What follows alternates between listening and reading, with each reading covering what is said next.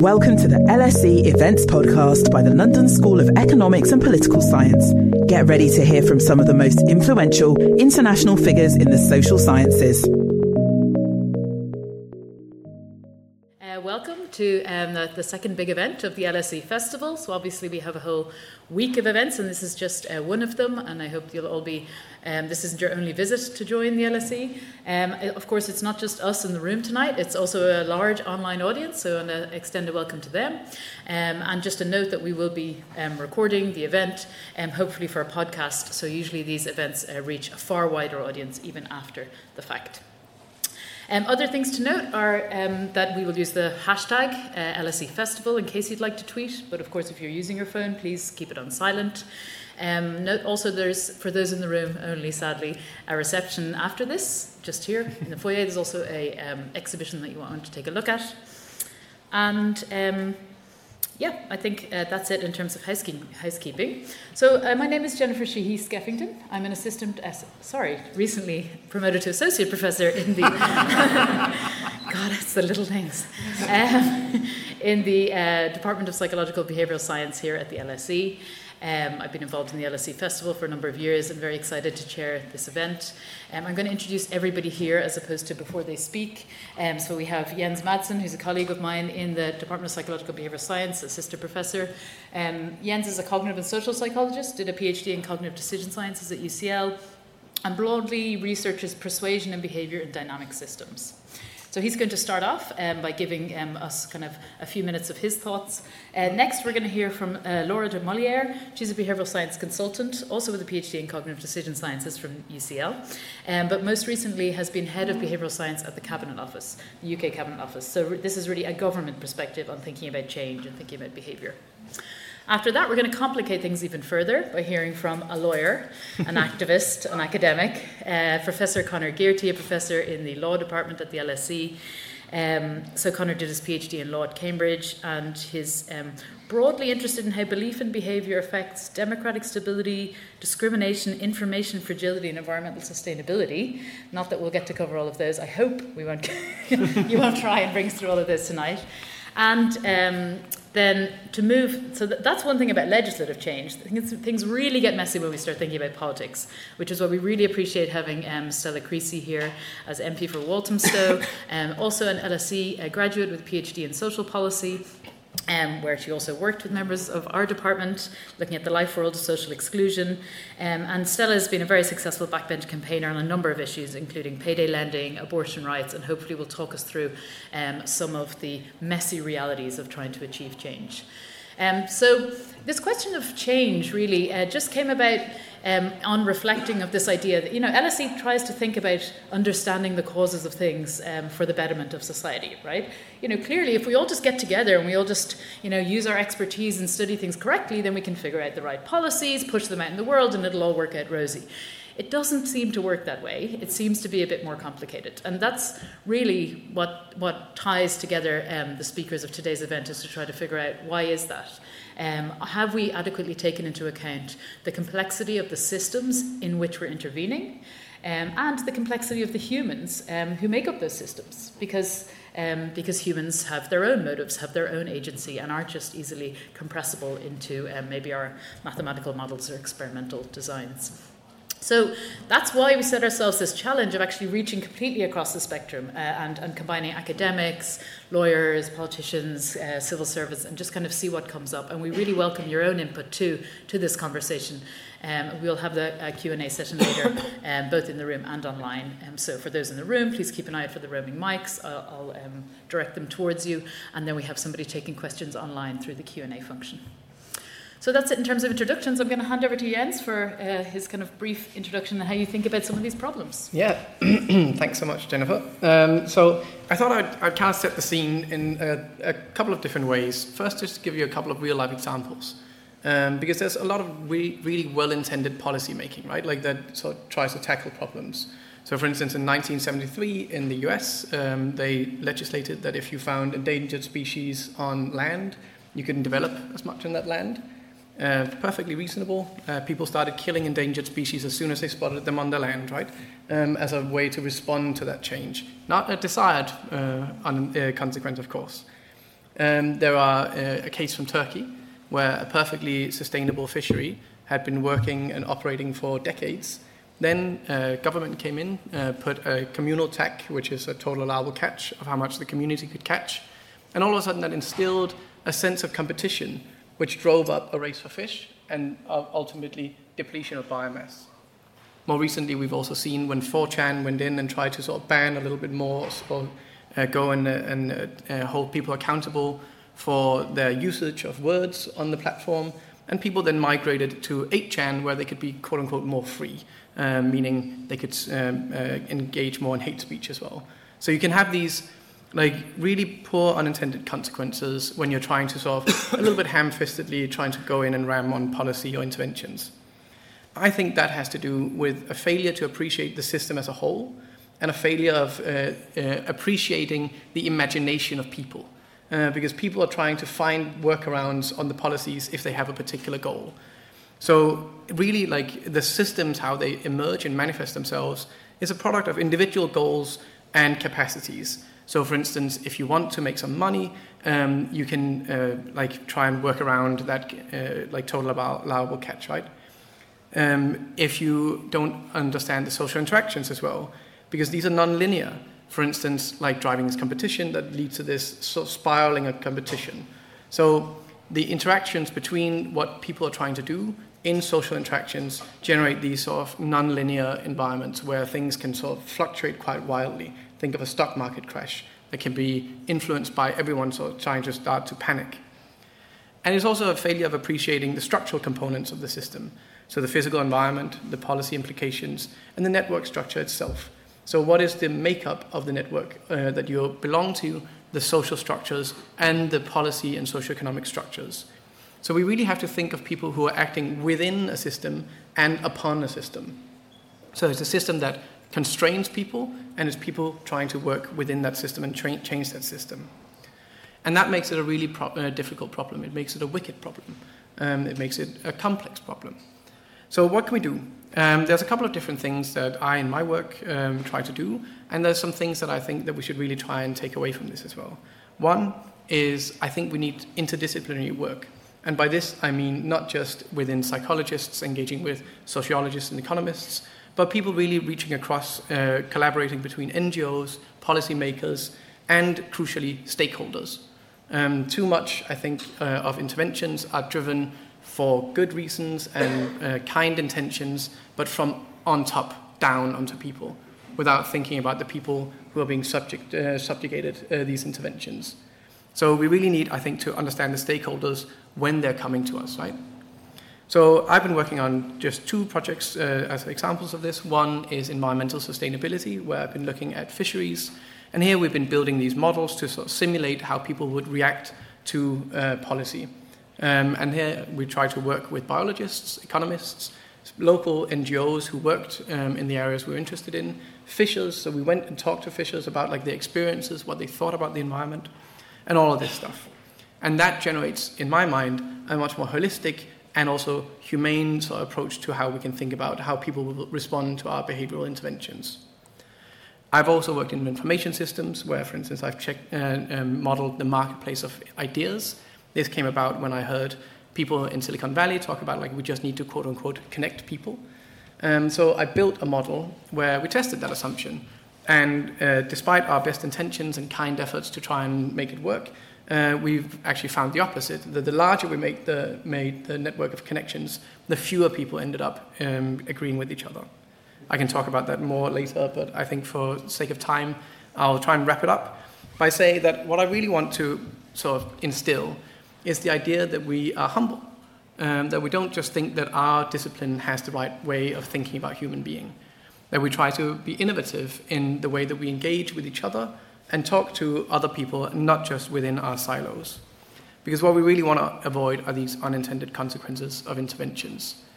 That is the bane of any kind of intervention, and it is what we really need to avoid when we try to model the effect and impact of policy. So, thank you very much.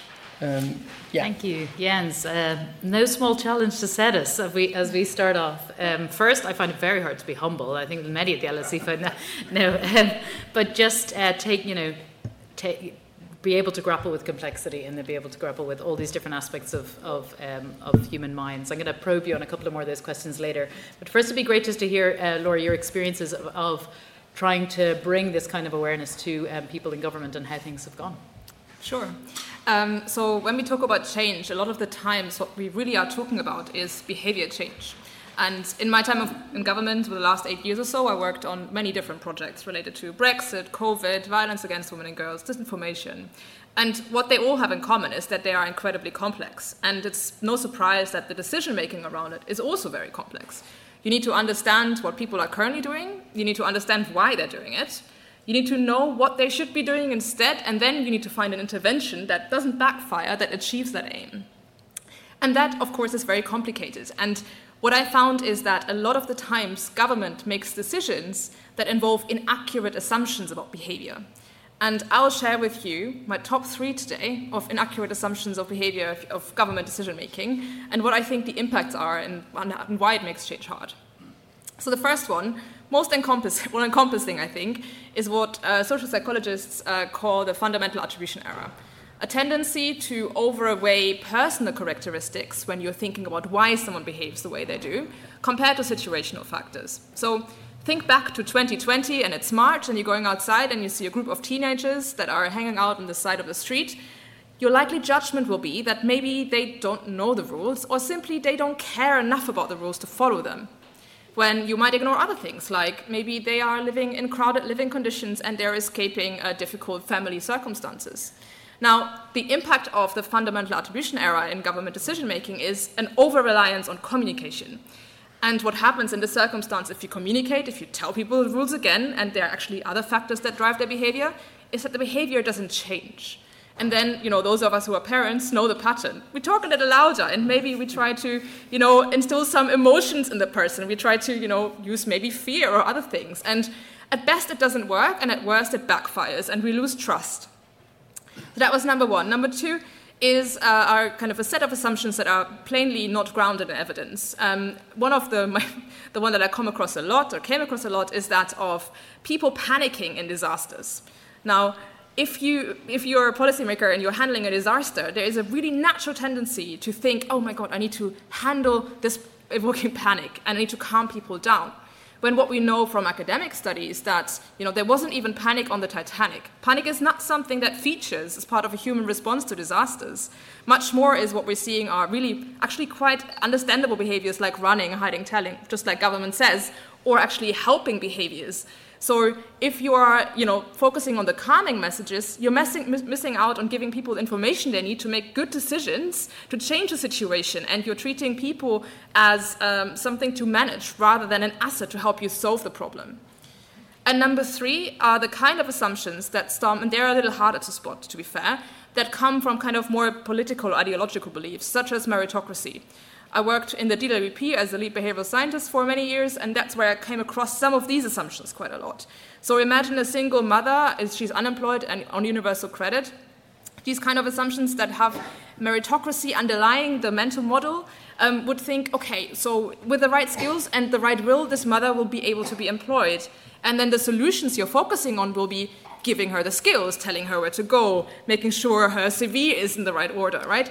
You are not staying curious and scientifically minded to understand that she'll be juggling multiple responsibilities, might you know deal with an uncertain job, mar- job market, might, there might not be positions for her that allow her to be flexible, and above all, she's already doing quite a lot of hard work, but not in the way that you conceptualize hard work. She'll be making many decisions every day about finances to keep her children fed, frankly, and as part of that, she'll experience a cognitive load that is so heavy that her decision making overall will not be as great as it could be. So we're failing to address the root causes through some of those more ideologically formed um, assumptions. Um, and I say all that, um, and I want to make sure that we are not collectively engaging in what I think is a more ironic fundamental attribution error, which is looking at all these people making these decisions in government and thinking, oh my God, they just don't know any better. Because the people that work there, they are highly skilled, they really mean well, they want the best, and they work incredibly hard. So they are part of a system, and that's for us to recognize, that currently incentivizes certain behaviors, that are portrays risks in a certain way, that defines problems in a certain ways, and you know that doesn't even allow for a more like appreciation of the complexity of problem solving cross-departmental boundaries. It doesn't have a department cross-departmental people finder even. So um, I'll end with um, I think sometimes government makes decisions based on assumptions um, that are inaccurate, and that is in order and that is facilitated by the system. So in order to make change a little easier for government, we need to rethink some of that.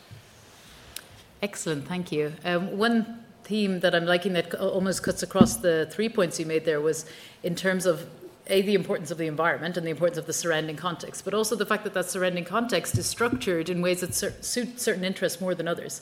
So, so th- you know, the environment isn't just there pre-existing. The environment is created. It's something that's a society that's a result of, of, of ideologies. Yeah. Um, and so this uh, this notion of the role of power um, and of how people in power or close to power can think about what it's like to not have power, yeah. I think might be a nice segue over to Conor in terms of thinking about how. Um, how we can use the legislative tools to challenge power and your experiences yeah. of, of working right. with people to try okay. to affect those changes. All right, thank you very much. Thank you very much. Uh, the, uh, the question why is change so hard? So the assumption is it's hard.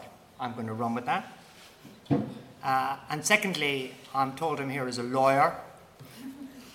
So I'm going to tell you why change is so hard from a legal point of view.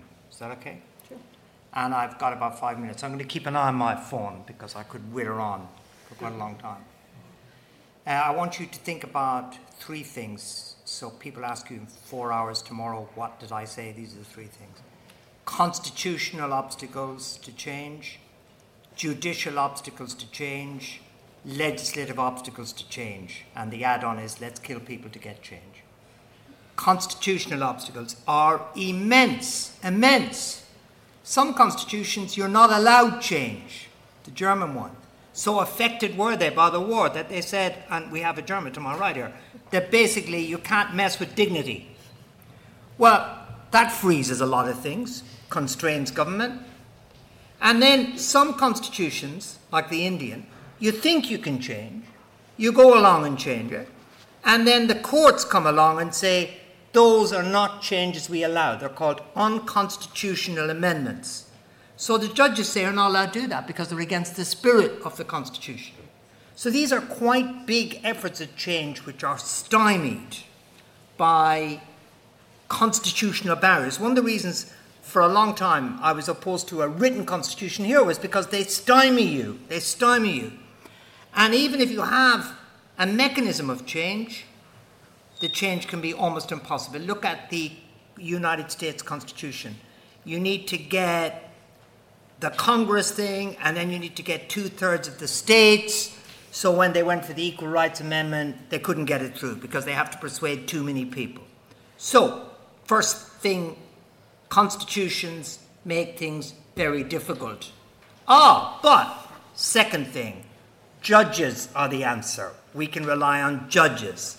So if we get the judges we want, we can achieve change. There's a couple of problems with that. One is judges are usually quite reactionary. They grew up in a world which rewards them, and they think, therefore, the world is great because they've succeeded. So, the litany of change prevented by judges in constitutional situations around the world is immense uh, who stopped uh, regarding black people as equal in America in the 1850s? The courts. Who said separate but equal is fine? The courts. Who in this country said that women cannot vote and it took Parliament to overturn it? The courts. So we need to be careful of accepting courts. We do need to be careful. They scupper FDR in America's effort to change. Ah, oh, but maybe the courts can be dramatically progressive. Now and again they can. Now and again they can. They were dramatically progressive in a case called Roe versus Wade, which read into the British, American Constitution this kind of right to choose, as we call it today, and it's been eventually set aside by judicial reaction. So even wins are not guaranteed because change can muster opposition. So courts are not the answer, nor are constitutions. What about Stella's bunch, the legislator? Well, we're going to hear from the legislator. It's really, really tricky. It's really tricky. Sometimes legislators can do clever things like the Human Rights Act. Mr. Blair won, passed the Human Rights Act. Human Rights Act says, judges, make us do nice things, make us do nice things, twist our words to make us do nice things. Well, it's just about survived. People don't like it because it produces change. And then why do legislators use crises? Because it's a way to achieve change. So if you have a crisis, we have an interesting, crisis. I'm sure Stella will talk about it, about a monstrous sentence in court yesterday. And how do you try and use indignation and package it and turn it into something which lasts long enough to achieve change? So we, uh, in legislation, try to do that. And you can do it for progressive as well as reactionary reasons. But it's tricky. We'll hear from the legislator. Final point. If the constitutions don't work, and if the judges are not playing ball, and if the legislature is too complicated, let's kill a few people. Or if we don't kill a few people, let's hold up all the roads. Let's climb onto gantries and dangle. In other words, the temptation of terrorism and direct action. Guess what? You need to be very careful. If you go around the place killing people, you need to make sure that you have a community that will support you even when you kill people. That is very tricky to pull off. It's very tricky to pull off. And what happens is that people don't listen to your message because they hate the way you tell them. It's very tricky. The, even direct action, so far as I know, there's been a pullback from the more direct of the direct action because I think there's an understanding that it alienates more than it communicates. So, how do you achieve change? Stella, it's not just because you're an LSE graduate. Hard work, focused interventions, and occasional opportunistic use of crises to achieve change. That's me. Brilliant. I don't think we need a segue. I think I'm just going to let uh, Stella take it from there. Um, also, zooming in from Westminster, I should say, due to a vote, and did want to be here tonight, but we really appreciate getting you on multiple screens in the room instead. Yes, apologies. The hours of Parliament mitigate against many things, including Conor's kill list, I'm afraid to say, because as Oscar Wilde taught us, the problem with socialism, it just takes too many evenings. So too much of my time is spent sat around not uh, coming up with this. Um, I guess I'm here as a poacher turned gamekeeper, possibly pheasant in all of this, having studied both psychology. Um, I think Laura, in fact, my first supervisor at university was David Halpern. Um, so he's basically to blame for all of this. I think we can all agree on that. Um, and uh, now serving in Parliament. And, and I guess you would expect of me as a parliamentarian, therefore, um, to, to be contrary and to say that actually I don't think change is hard. I think what is hard is breaking out of kind of what Jens was talking about, which is the traditional systemic way of doing things. But one of the the lessons that I have learned in applying some of the, the research that I did uh, in my own work on psychology was that if you are prepared to do things differently, you can get a different result. Essentially, Einstein was right. Let me just give you some examples of what I mean. Um, Laura, you talked there about the fundamental attribution error. Actually, one of the lessons that I've reflected on most as a politician is cognitive polyphasia, which was very much part of the social representations work that I did. Essentially, that people can hold conflicting views at the same time completely happily and, and, and in the same way do so. So people will tell you that they want both well funded public services and low taxes and there is not a conflict for them. There is only different environments in which those views come to the fore. So if you want change to happen, it's not that you have to change people's minds so much as that you have to reach into the part of their mind where that thing that you share a common concern about becomes the bigger, more important issue to them. In order to do that, you have to do what is very difficult to do as a politician, which is to recognize that you are not powerful. Uh, in my job, I get to replicate Tony Soprano in many different ways. So people treat me as if I'm a mafia don. Come to Stella and she'll sort it out. I have very little power. The only power I have, especially as an opposition backbench MP, is if there is a vote on the floor of the House and I get to walk into a yes or no. And nine times out of ten, those yeses, no, are not the question that I would have liked to have asked. Little wonder that most of your job as a politician is often reduced to being a prop in a photo. People want you to come to a meeting to say that you were there so they can take a picture, increasingly now, so they can put it on social media and say that power was in the room. It was not. The question in making change happen is understanding who does have power over the issue or cause that you have concern about and then utilizing that. But if you do that and you recognize and respect other people's power, and I think that goes so powerfully to your point, Laura, about the public, when we treat the public as toddlers who don't have any power, we shouldn't be surprised when they throw their toys out of the pram. If you treat the public as co creators of the change that you are seeking to make happen, extraordinary things can happen. That means building alliances around the things that you want to see happen and recognizing that there are multiple sources of power of which you are not one as a legislator.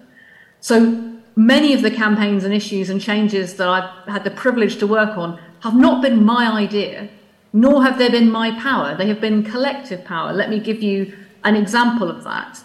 Um, ending the career of Wonga and bringing in legislation to cap the cost of high cost credit in this country was a culmination of many different organisations and many different um, actors, including the banks themselves, who recognised when we talked to them about what business they were losing, that they had power to say, well, we want to see regulation. Uh, people like Martin Lewis, famous people who had an interest in finance.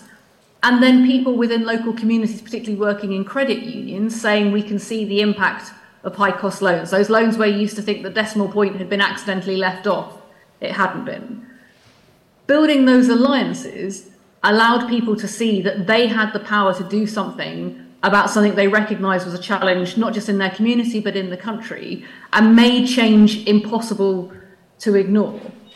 But that is my sort of second point in all of this is very often people talk about change as being hard because they're asking for something too small.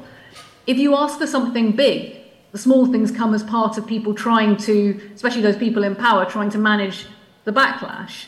Uh, Conor talked briefly there about um, abortion. We've had this horrific case this week. Um, it is giving me fantastic pleasure, I will tell you, Conor, that the argument I'm making with the government now as to why they should not only use the royal prerogative of mercy to free the woman who's been imprisoned in this country for having an abortion under ancient legislation, but also to finally ensure that every woman in the United Kingdom has a legal right to an abortion, because currently, right now, she doesn't, is the change we made in Northern Ireland.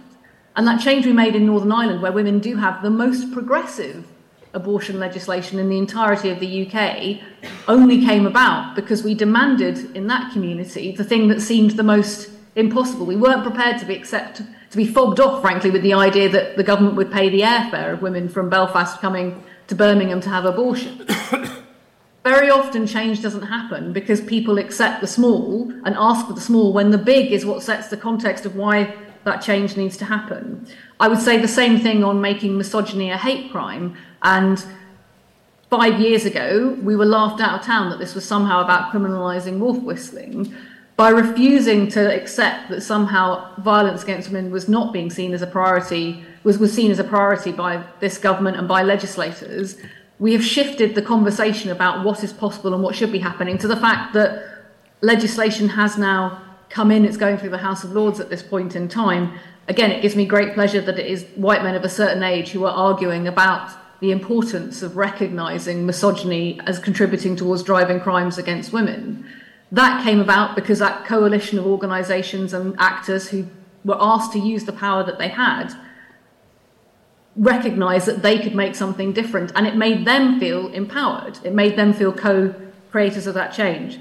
And I guess that leads to my final point here, which is I am not, I chose not to go into academia, and I definitely chose not to go into the law corner, so you can be reassured on that because very few of us here are legally trained, and I think it shows. It allows us to do the messy because change is messy and change is perpetual. Martin Luther King was wrong. Martin Luther King said the moral arc of the universe bends towards progress. It doesn't unless you continue to fight for it to do so. And as we've seen with Roe versus Wade, it can go backwards as well as forwards.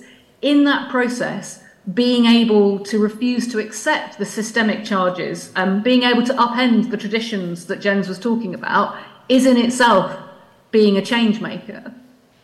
Being able to be messy and not be confined is about that is about that cognitive polyphasia, is about appealing to somewhere in people's minds and hearts that something different could be done.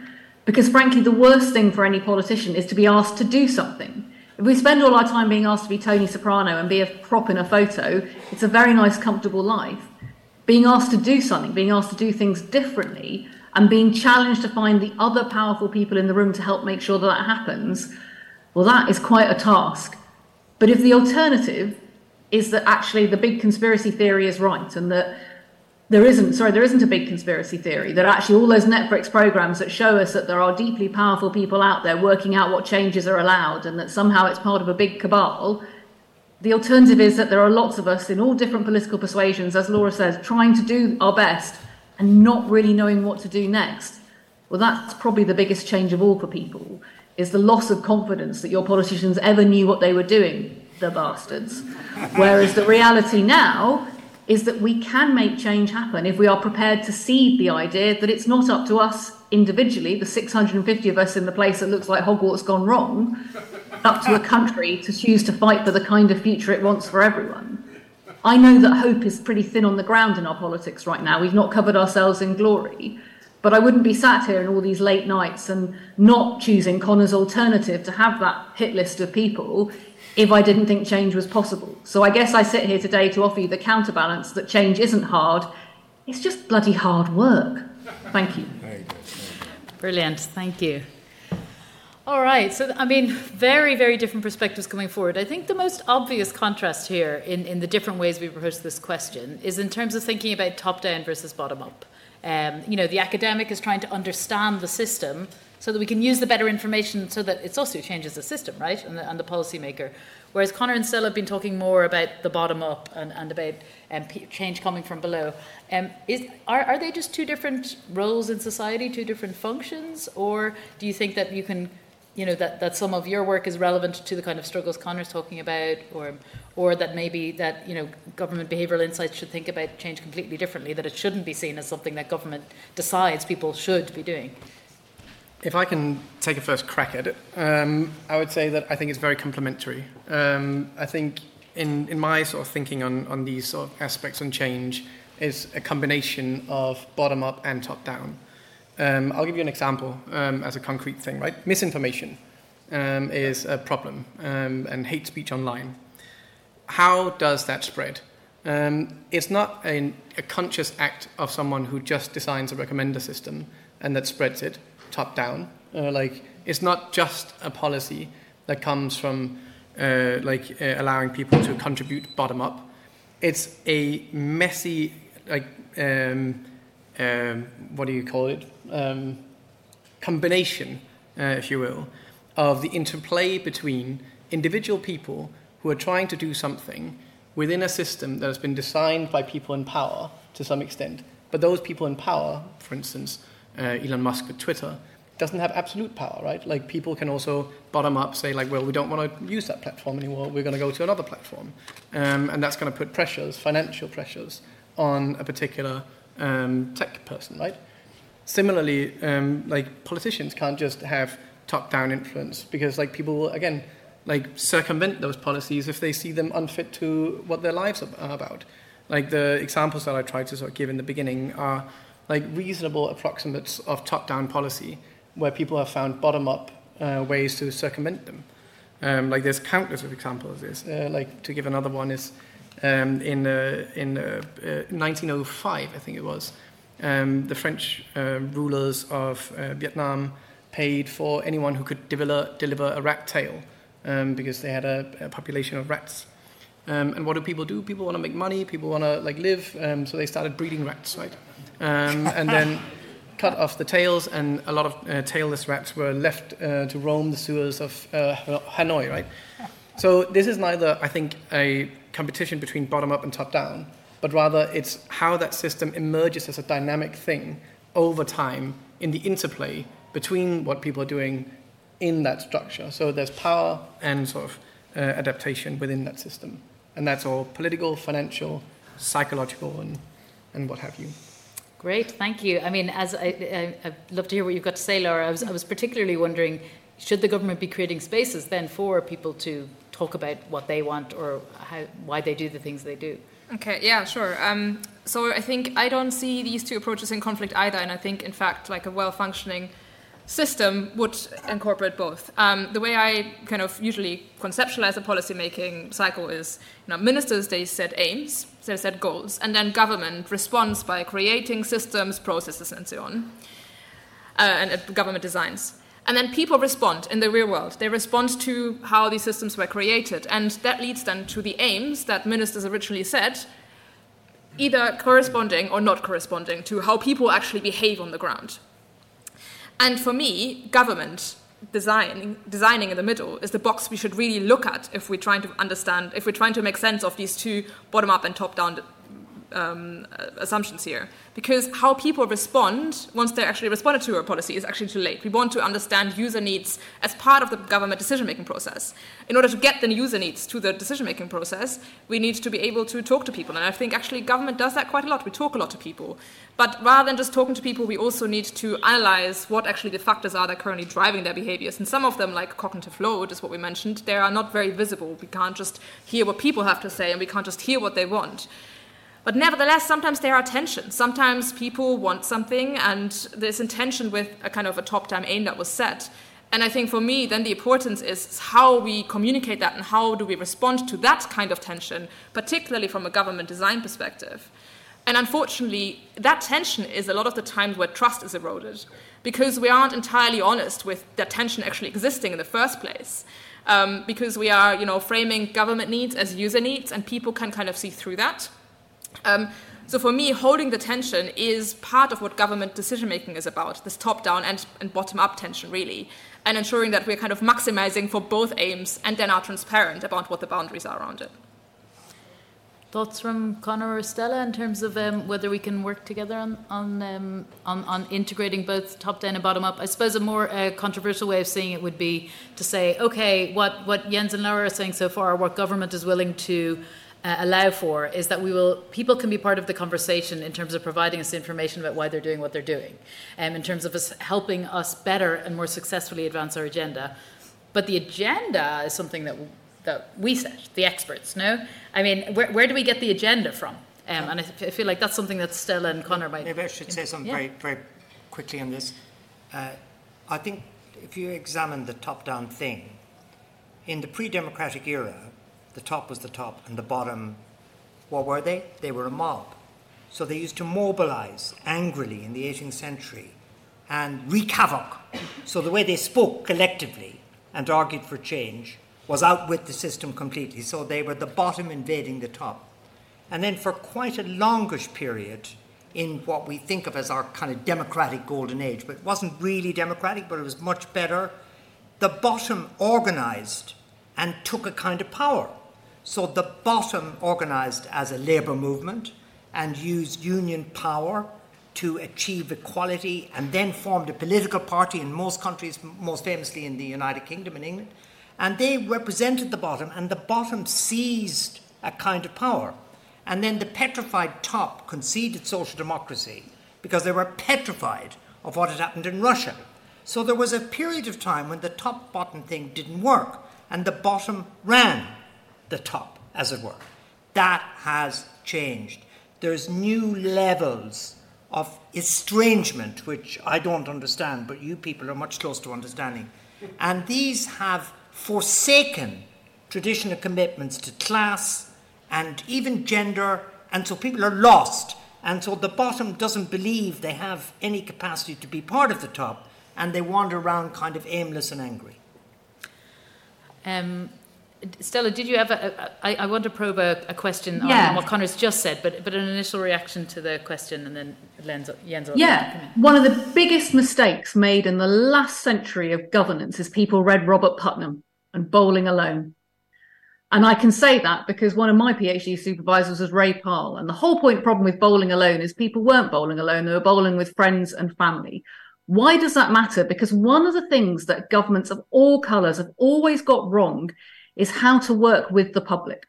And as politicians, we end up being in the middle of that. Um, we think that it's through traditional organizations and entities, churches. Yeah, I've, I've lost count of the number of times, whether at a local or a national level, I've been asked to find community representatives who are often self appointed, and that includes politicians, the way political parties work.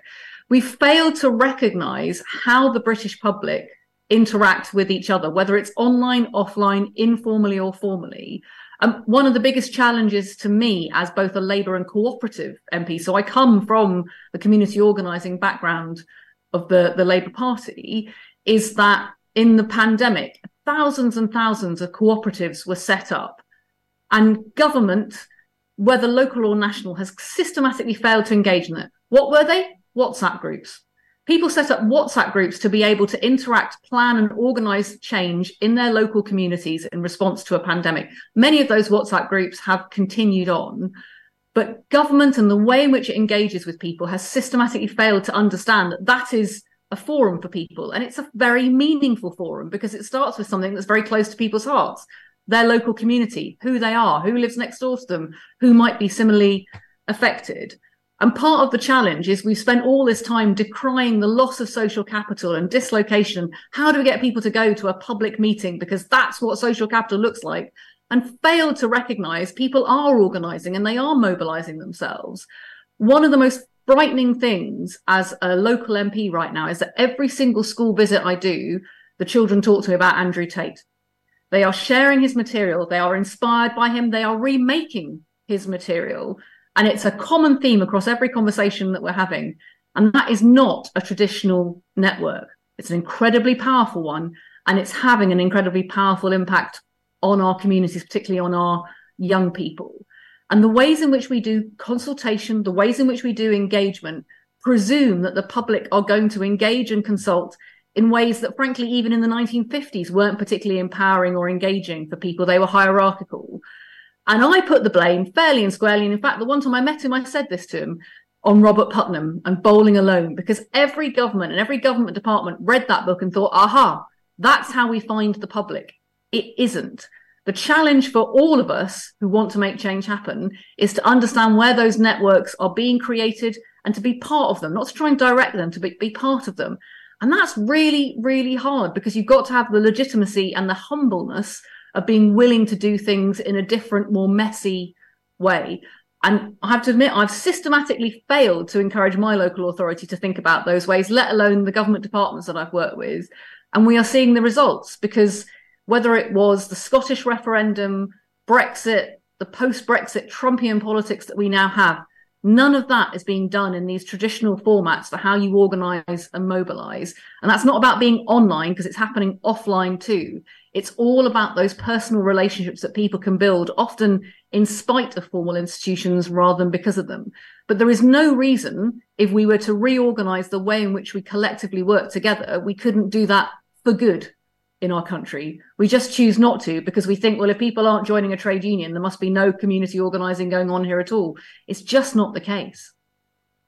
Thank you. Jens. Yeah, it was just two on two sort of um, similar points. Actually, I, I agree with uh, Stella when she talks about these emerging communities as well. So one is like you asked, like, do we as academics or politicians or whatever come in and say like this is the agenda? And I think that's why I mentioned in my opening sort of talk or whatever how important I think it is that we are interdisciplinary and like multi-perspective. Um, I wasn't just thinking about like within academia, but like engagement with stakeholders. I'll give you a concrete example legislation on fisheries in California um, was more successful after they included the uh, officials as part of the decision making and agenda setting process. There was higher uh, cooperation and higher compliance with uh, legislation uh, when it came out of a process where legislators talked to people and said, like, well, what do you need? What do you want? Like, uh, how, how does this like happen to, in your day to day life, right? And to Stella's point on like these organizing networks, as someone who studies like dynamic systems, I think that's an absolutely key bit uh, on how people form their beliefs in these networks and how they structure those networks organically. Um, I share um, your uh, concern about Andrew Tate. Uh, I think that's a, a my my worry is that like uh, once he is gone um, by hook or by crook, uh, someone else will come in and fill that vacuum. Um, because I think it speaks to something again that I'm trying to sort of convey is that the emergence of a feature on a system like Andrew Tate or someone like it comes from a confluence of what individuals are trying to do within it, how the recommender systems are pu- pushing certain types of content that is then consumed by people who talk with each other offline or online at school or whatever, start becoming more radicalized on how they see people, start using terms like escaping the matrix uh, when they are being confronted with uh, uh, like education around uh, sort of misogyny and stuff like this. Um, and all of a sudden, then they splinter off. And even if you remove, like I said, also you chop the head off a Hydra and three more grow, right? Mm. Uh, like even if you remove that sort of central focus, like something sort of fills that vacuum, right? Because like complex systems abhor a vacuum. And it seems uh, that very much resonates with what Laura was saying in terms of you just can't understand behavior outside of the context in which it's taking place, or, or what Stella was saying in terms of highlighting those contexts in which particular concerns become relevant.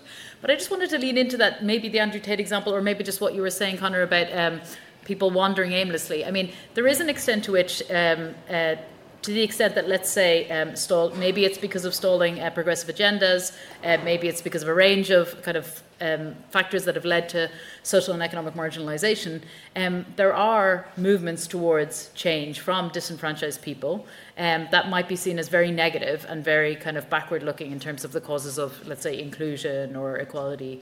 Um, and hasn't it been um, constitutions, courts, um, politicians, you know, kind of dual cameral, bicameral systems that, that have saved um, the good aspects of democracy or that have been helpful in terms of um, stopping negative change? I mean, how do we feel about destructive change and then about the importance of some of these well, barriers? It's true. I, I, I, I, only had seven minutes and I, I need to just sort of show off a bit. So I exaggerated. I exaggerated. There is no doubt, I mean, Stella's brilliant achievements in Northern Ireland were the result of a case and so there was a Supreme Court case, and then it didn't go as well as it could, but it created space. I, correct me if I'm wrong, Stella, for further political action and so on. So there's a synergy at its best between what is called strategic litigation and political participation. And to get it right is a real challenge, but if you get it right, you can actually build a progressive community which is across the law and politics, which produces successful outcomes. And a shout out for the little world in which I partly uh, occupy, which is international human rights. Because it's not all about winning cases in the European Court of Human Rights, it's also about a structure of rights solidarity. So groups who identify their needs as in rights terms find a handle on which to hang their version of what's important, and they find other people. And so there are great ways in which, and I'm really persuaded by international human rights as a mechanism of organisation, not just zero sum lit- lit- litigious wins. Thank you. Um, so maybe one way of, um, oh, sorry, Stella, yeah. Were you going to? Yeah, well, I was just, I mean, actually, kind of what it comes to and what we did in Northern Ireland was not one single thing. I mean, there were lots of grassroots activists. What we did was that point about stopping saying, one person is powerful. I mean, in that instance, there was a presumption that the power of the political representatives was absolute. And therefore, somebody like me coming in and going, well, sorry, the DUP don't speak for everyone, do they? So actually, who else is trying to speak here? It was then working with lawyers, particularly people we'd met through the repeal campaign in Ireland itself. Um, absolutely, there were legal cases, but we followed them up with then questions in Parliament and kind of grassroots action and saying all along everybody has power in this instance. I mean, the, the, most radical thing that I would say that, as I say, I do is to say, look, I, am your worst nightmare as your MP because I'm going to get you involved, but that's how I know things change. Is to stop being the most powerful person in the room. I, like I say, we're we're so set up to be that. And then to say, well, you've got power to make something happen. So what is the something? And I think that goes to your point about destructive change, because yeah, what we're seeing right now is a lot of people using direct action to be destructive without seeking change at the same time.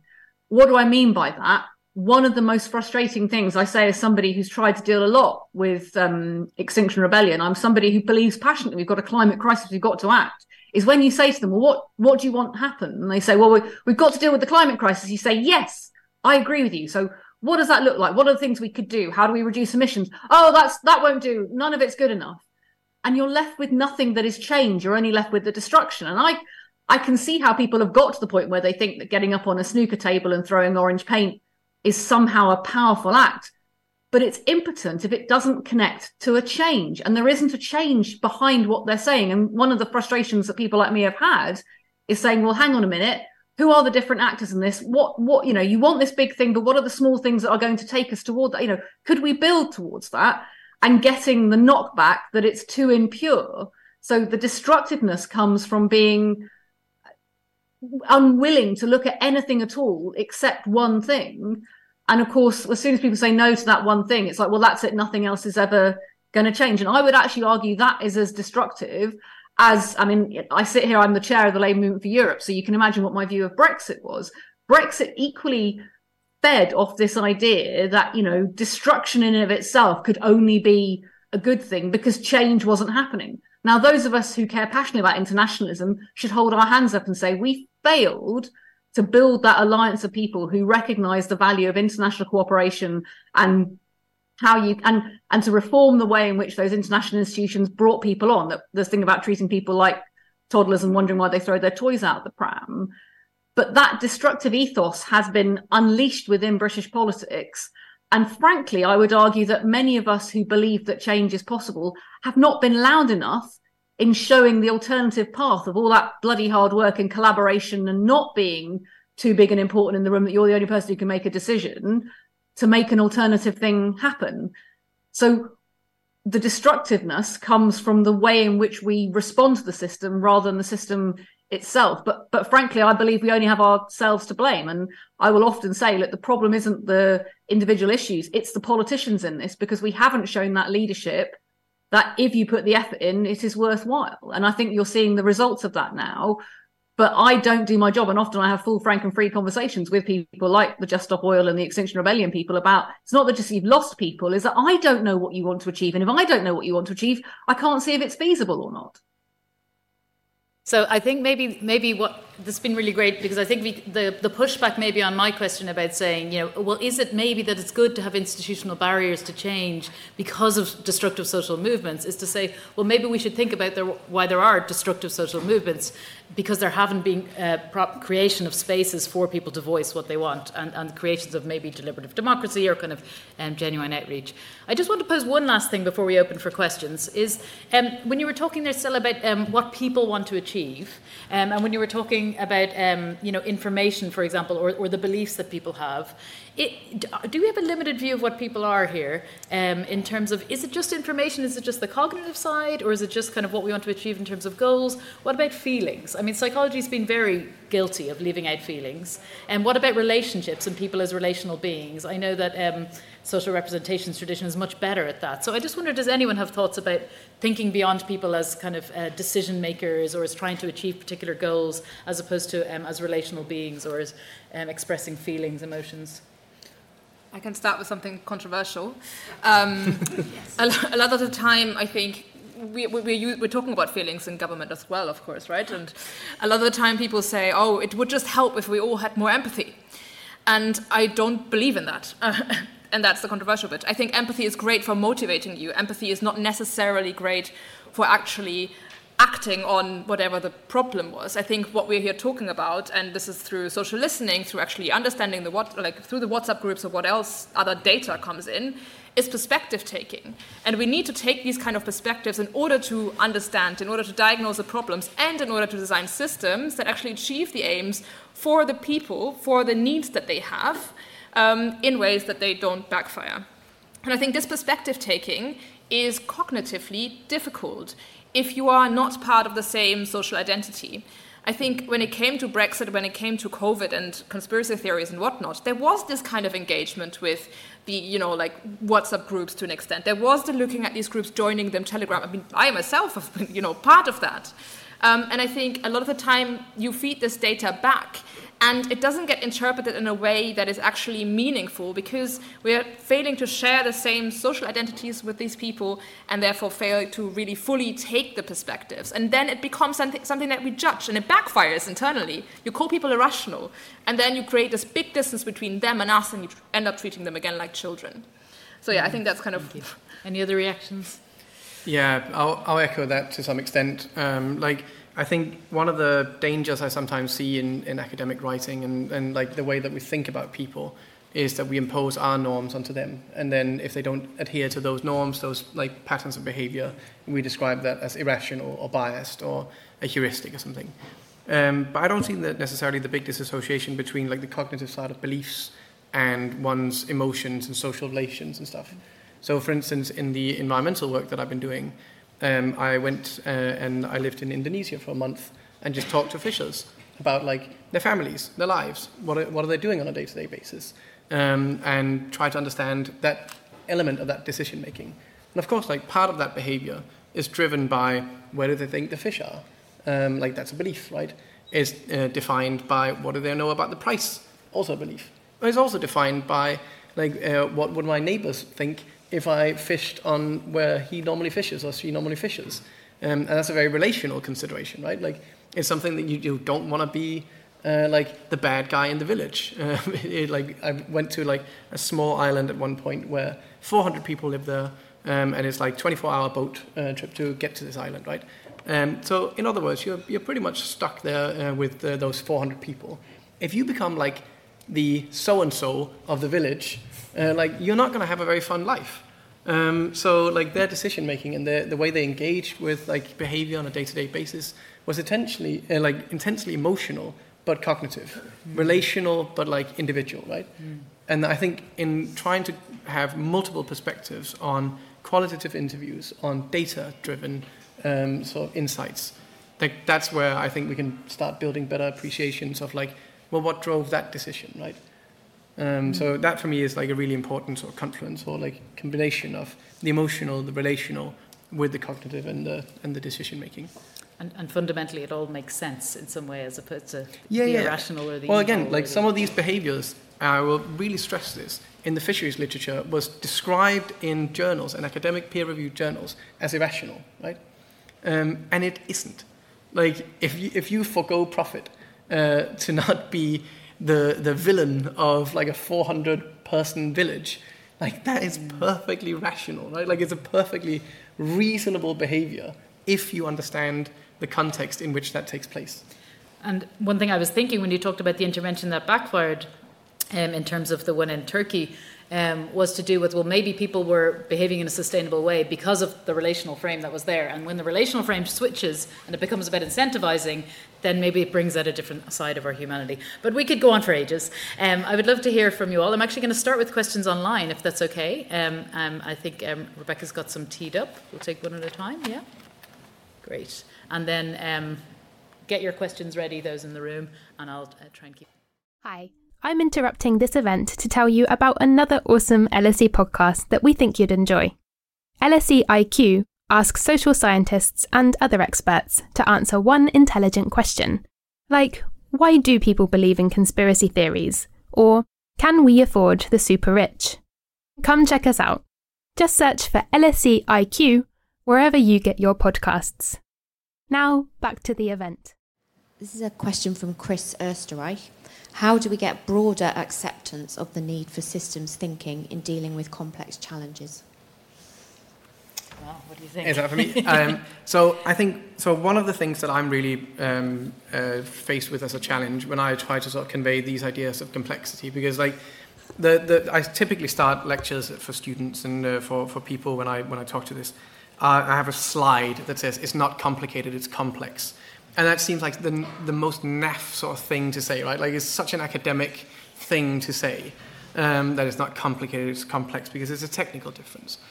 And I think there's a barrier to conveying why is a complex problem complex with all these sort of confluence of interactions and how the system emerges over time.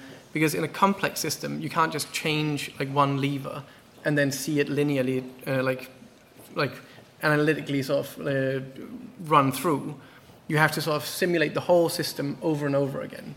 and that's a really complicated, sort of like hard thing to convey sort of mathematically and convey conceptually and stuff like this. So I think even just having these types of conversations where we're trying to just sit down and in sort of more common sense ways, just talk about like, well, of course, it's really complex. Like again, I'll go back to the hate speech stuff, right? Like, mm. if someone searches online for uh, like a teenager, like why don't girls want to talk to me or something, right? And then they they they get some content by Ben Shapiro or whatever, and then like all of a sudden they talk about it with their mates, and then like it sort of goes down this rabbit hole, right, of recommender systems, of all this. Like we kind of know this, right? Like we know that this is a problem, and we can't just go in and say like, well, let's change the recommender system because you haven't changed the system, right? Like you haven't changed what goes on in that system, like the motivations and all of this stuff. So I think just sitting down with people and getting them to talk through real life problems, like you quickly sort of realize that most of our problems that we're trying to deal with at, here at LSE and uh, like it elsewhere are complex. They're not complicated, uh, and that's that's I think one way of trying to convey it uh, through examples. Great. I'm going to move on to the next question. Actually, if that's okay. Yep. A question from Amal.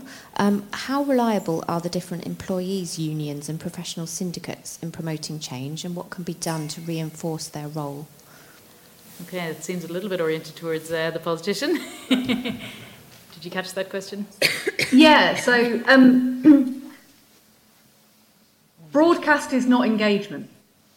And one of the big challenges made by lots of organisations and lots of politicians, it's like I cringe when I see my colleagues write a tweet with their initials at the end of it. Because if you want to actually have people advocate for what you're trying to do or get that feedback, then you have to be an equal partner.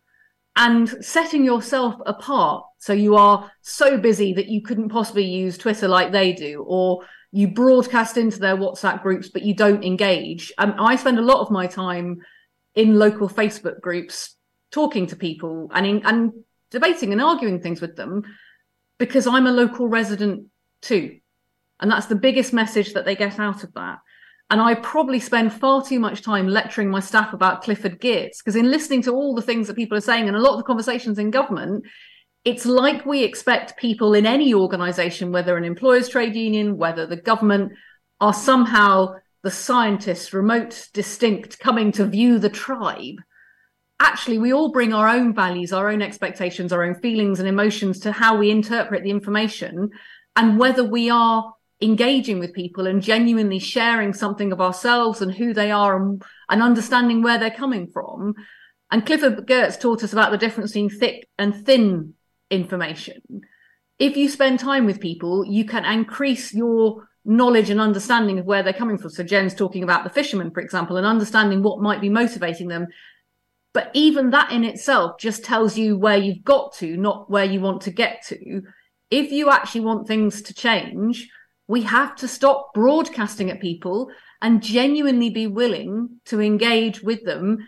And that includes giving up power, even the pretense that you have power, and starting to ask for shared outcomes that's really, really hard because we've all been told, whether we're an academic or a politician or a senior leader in government, that we have a series of responsibilities to deliver. I mean, I hate the word deliver of all alongside strategy. Anybody who comes to me saying they want to talk to me about strategy, my inner eye rolls roll substantially because actually what those words imbue is a barrier to building those relationships and having that honest and authentic conversation in which you might disagree but you'll learn something and you'll learn an engagement from people and which you have to be honest that you are not a neutral participant. None of us in this room are neutral in the networks that we work in.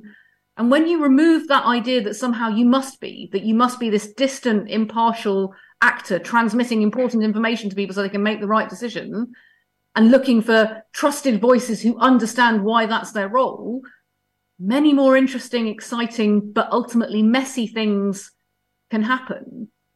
Government is always going to be shouting into the wind and failing against the tide in the same way that any major organization will be if it keeps trying to control the conversation and remain at a distance and broadcast rather than engage, because it will always be thinking about itself, not what's happening. And that's how we miss things like the growth of Andrew Tate. It's why we missed the anger and discontent in the British public that led to Brexit. It's why during the pandemic, so many people felt dislocated and started organizing themselves. It's a real challenge for all of us to stop trying to be something we're not and just try to be who we are and go from there. But the future of collective change in this country, the future of trusted voices, will be about being authentic and not trying to be almost cosplaying a particular role, but understanding the information and those relationships and what that's coming back to and the thickness of your appreciation of the environment in which you're trying to operate in. That's how you change it and you change yourself. From now, um, okay, I can see we have a number of questions. We Wait at the back. Um, I'll start uh, with the person in the pink shirt here, um, then um, person in the black top, and then one at the back came uh, earlier. Good evening. I wanted to build up on this earlier question about the top bottom difference. I want to ask what is the role of technology in connecting people? Because I think you mentioned a lot about the sort of YouTube personalities that are well known. Uh, uh, you know, most modern areas of life are currently you know, they're all in the social media platforms, from LinkedIn to Tinder to Facebook, whatever it is. Everything now is very sort of working through technology. And my question is, to what degree do you think that's good? And perhaps if any of you could comment on the role of AI, given how everyone is obsessed with it now. So, yeah, thank you. I'm going to orient that one towards you, Laura, who was um, thinking about AI earlier. Yes, um, I think if it's okay, I'll leave you on the role of uh, kind of social media, if that's all right. yeah. Um, and I can answer quickly uh, on the role of AI, specifically with regards to kind of government decision making processes. Um, um we talked a lot about complexity, about different systems, and the fact that when we're trying to solve problems, really we're solving them as part of uh, bigger systems. And I think in government, often we have, you know, we have distinct departments and distinct policy aims, and we're seeing them as like little pockets of, of different problems that we're trying to, you know, make progress against.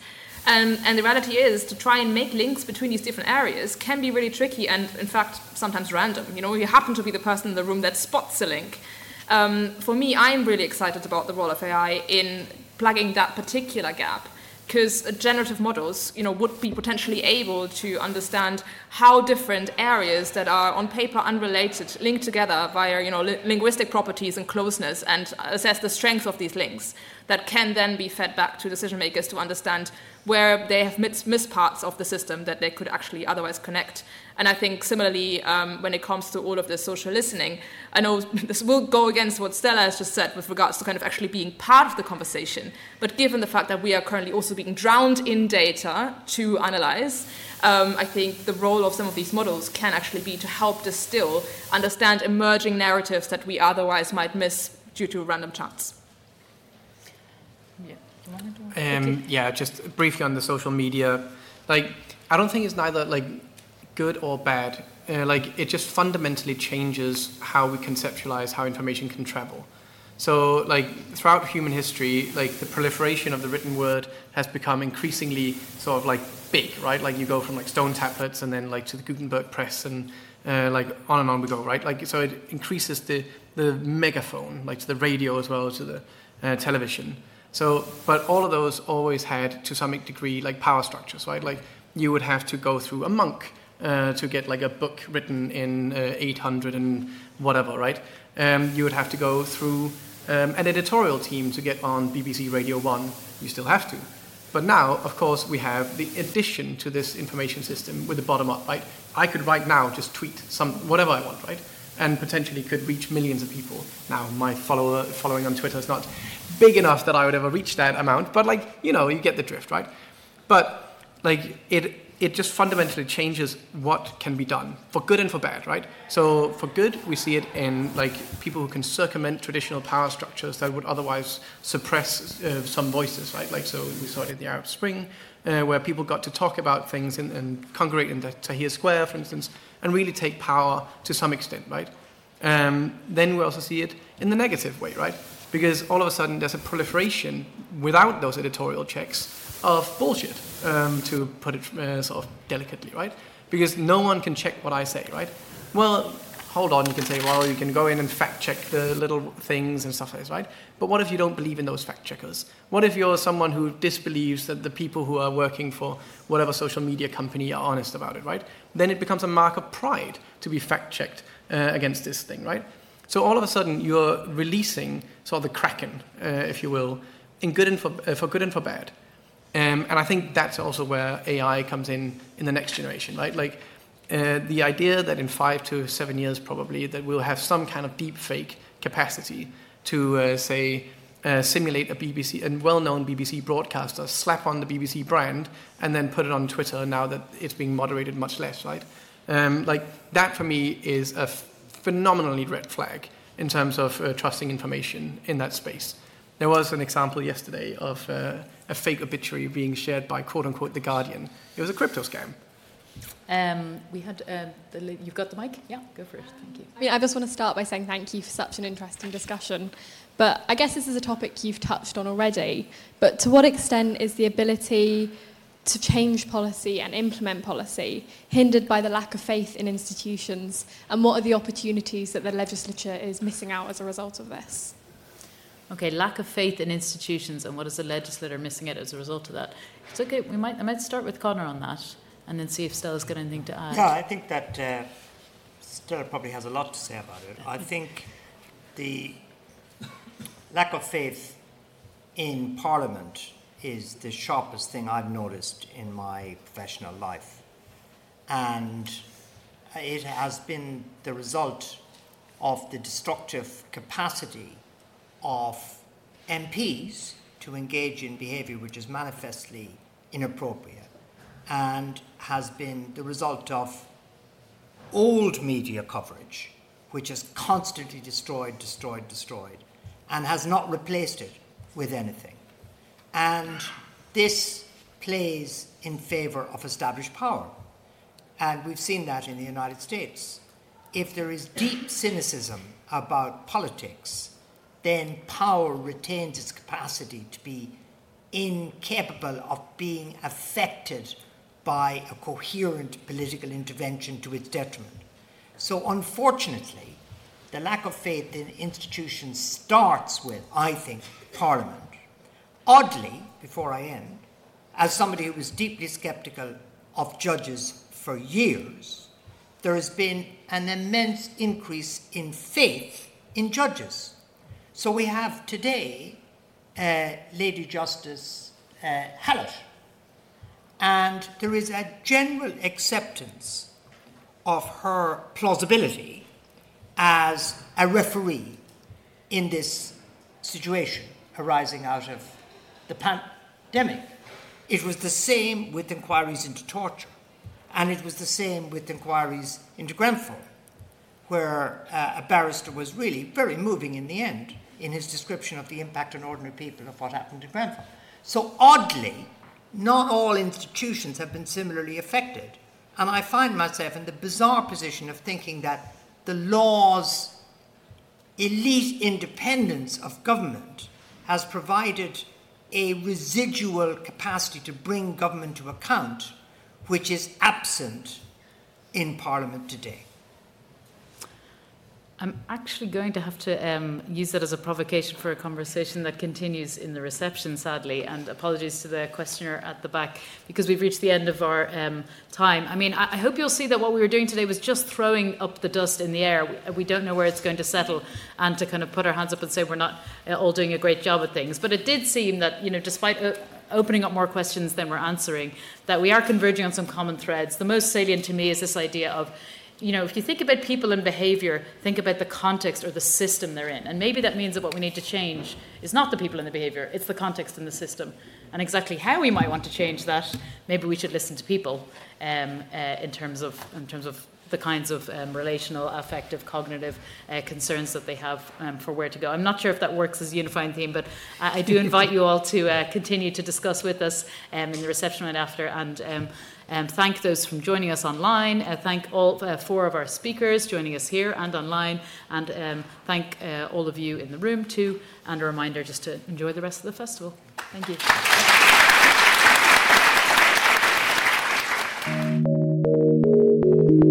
Thank you for listening.